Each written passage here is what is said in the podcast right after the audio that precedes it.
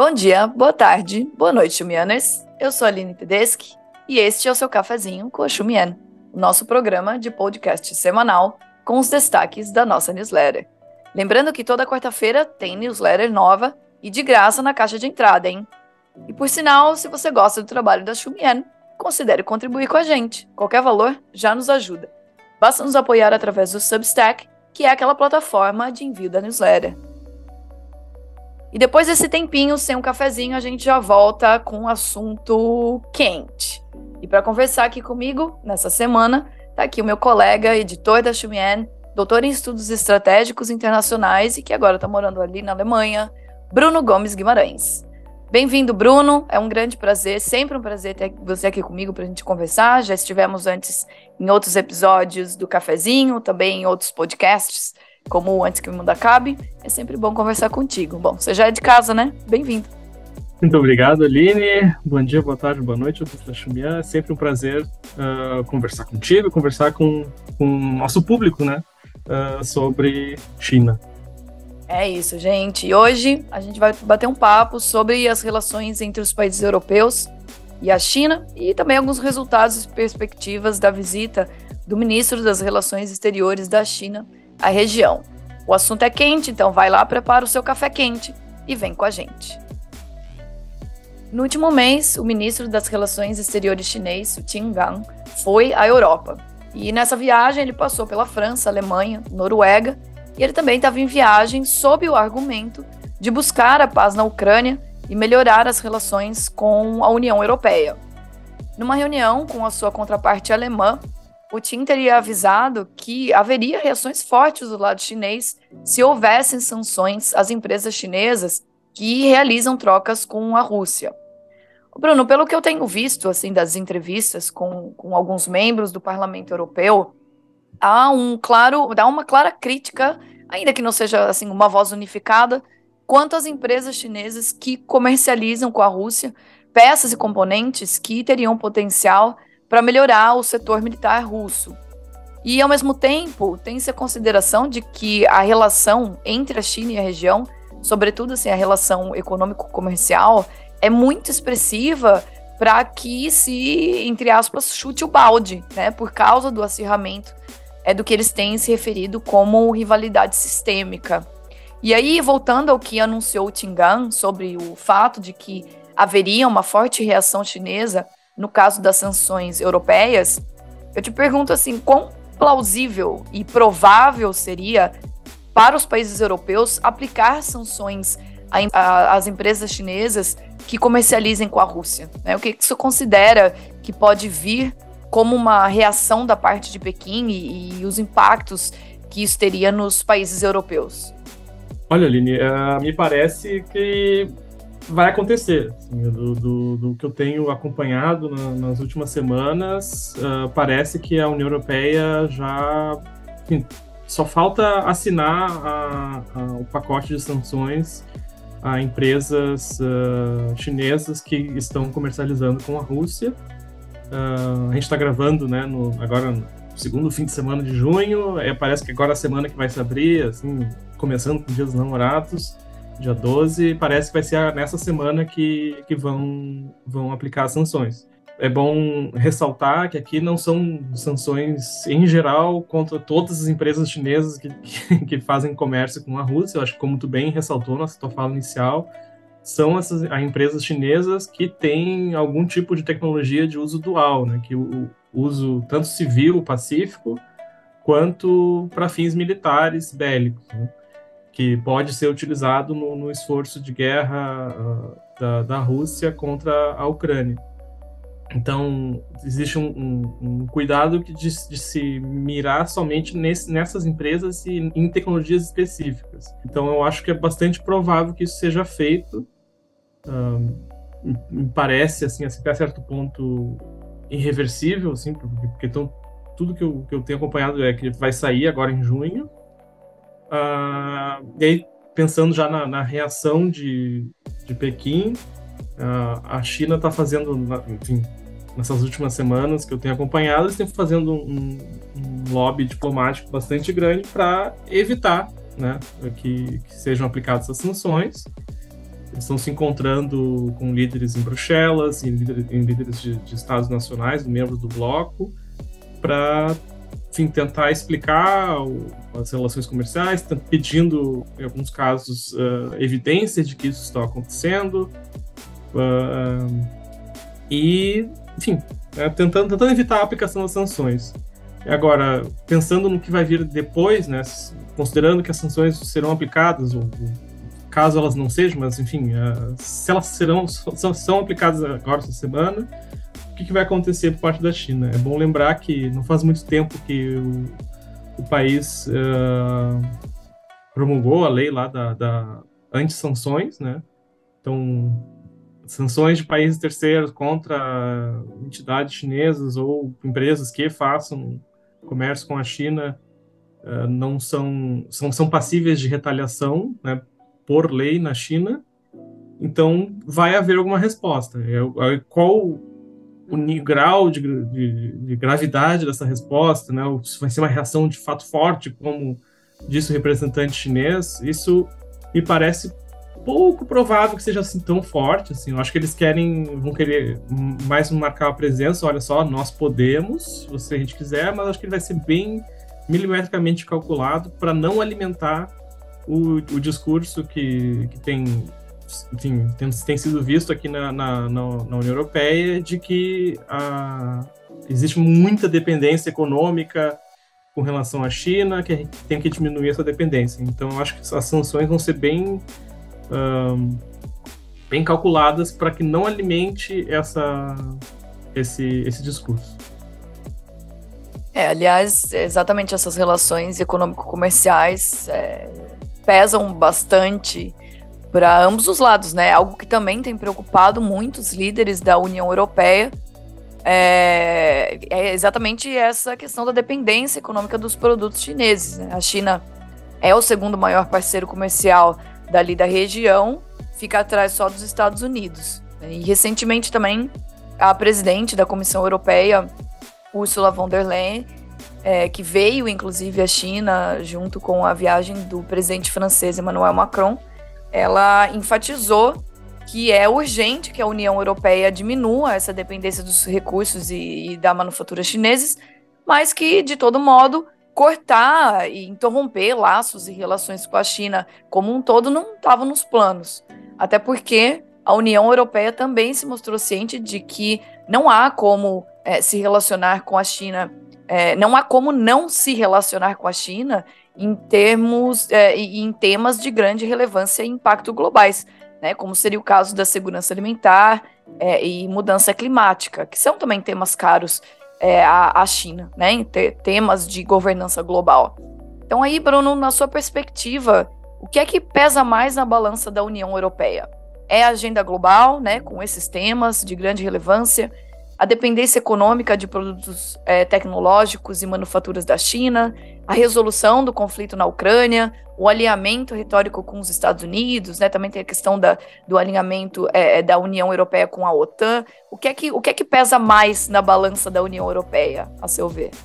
Essa é uma boa pergunta e eu acho que, além do, da questão de que eu acho que une bastante eles, ah, temos que diminuir nossa dependência econômica, uh, para além não vai, não vai, uh, não vai. Então depende muito de onde em que país pergunta, né? Para que, que, que, população, que, que, liderança, se é a liderança do bloco, se é a liderança do Estado Nacional. Então, não tem uma perspectiva única que domine uh, a União Europeia com relação à China. Então, se a gente for conversar ah, com, com, com, lideranças do leste europeu, eles vão dizer que o conflito na Ucrânia, a invasão da Ucrânia, é o mais importante e que isso tem que pautar a relação do bloco com a China. É, o, o, suposto apoio chinês a Moscou, isso seria o, o dominante no leste europeu. Você vai falar com, com, uh, com as capitais do, do, da Europa mais ocidental, digamos, ah, vai ser questões de fato de governança global, pensando em mudanças climáticas e como cooperar né, para resolver esses desafios globais. Então, varia bastante. E se a gente for né, para pensando no, bloco como um todo, foi para Bruxelas, né, conversar com representantes da, da União Europeia, né, quanto organização internacional, quanto bloco, eles vão falar que o problema é questão da dependência econômica e né, uma perspectiva de rivalidade é, a, é o, digamos, tecnologias sensíveis uh, europeias estariam uh, indo para a China e fortalecendo né, essa ascensão chinesa no sentido mais, digamos, belicoso, de rivalidade sistêmica uh, global. Então é, bastante heterogênea essa a prevalência de um assunto sobre o outro. Né? Depende muito. O bloco não está não tá bem unificado nisso. Boa, Bruna. A gente vai fazer depois uma segunda parte aqui do, do cafezinho, falando mais é, um pouco sobre essa visão mais heterogênea, né? Sobre essa ainda falta de unidade com relação a como delinear os pontos estratégicos para a China. E, inclusive, com debate sobre a revisão das relações estratégicas da União Europeia com a China lá em Estocolmo, o, o governo chinês recebeu um claro sinal de alguns líderes europeus de que as relações entre a China e a União Europeia agora também passam por Kiev. Né? Isso quer dizer que essas relações também serão pensadas e determinadas em termos das movimentações que Pequim fará em relação à guerra na Ucrânia. A China hoje é vista como um país parceiro, um país competidor e também um rival sistêmico para a Comissão Europeia. O problema é que é, o, o, aspecto do, do rival sistêmico tem se aprofundado nos últimos anos, sobretudo por causa da guerra, né, após da, a, a guerra da Ucrânia. Então, considerando esses pontos, o, os líderes europeus também começaram a usar o termo de-risking, né, ou seja, diminuir os elementos de vulnerabilidade e risco nessa relação. E aí, por outro lado, há membros do, do parlamento que mostram uma preocupação com as referências é, de segurança nacional que a chefe de gabinete da Ursula von der Leyen vem fazendo nos encontros, principalmente os diplomatas de, de países como França, Alemanha, Itália e, e Países Baixos, né, Holanda. Inclusive, eles alertam para que o bloco europeu não seja só uma cópia e mimetize as políticas e as retóricas estadunidenses. Né? Então, Bruno, quão coesa está a União Europeia? Você já passou por isso, mencionou, né? Para decidir os pontos desse, desse documento que é, vai delinear essa nova estratégia da União Europeia para as relações com a China, pensando também nesse alinhamento das relações entre é, é, União Europeia, Estados Unidos com China. E, e, também como o setor diplomático chinês tem reagido a esse momento europeu. É, pois é, então, o, como eu comentei na, na minha fala anterior, né, a União Europeia não está tão não está tão coesa assim. Eu acho que além da ideia de que ah, temos que reduzir dependências, não, não todo mundo concorda, ninguém, ninguém consegue decidir como, né? Eles até existe uma percepção conjunta uh, de que a dependência econômica é, enfim, pode ser um problema e que temos que lidar com esse problema, mas o, a maneira que isso vai ser feito não está não tá nada coeso.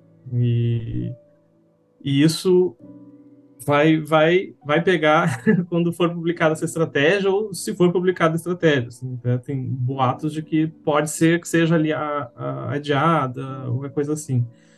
Mas a questão é que a, a, o bloco, enfim, a, parte executiva da União Europeia, Ursula von der Leyen, Uh, eles estão pensando, eles estão já faz alguns tempo, um tempo que eles estão publicando justamente uh,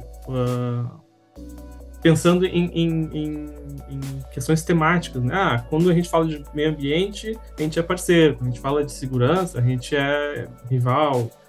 Uh, de economia é competição. Então, é tentando setorizar para não pensar numa estratégia global que fique naquela lógica, ou tu tá comigo ou tu tá contra, ou tá contra mim.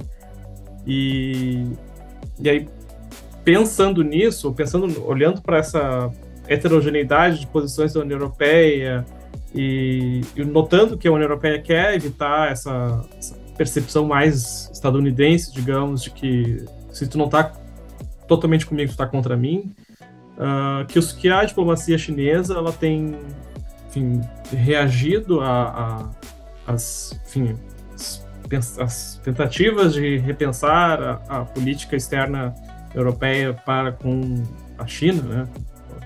Uh, o que eles têm feito é, é focar mais nos estados uh, nacionais, né?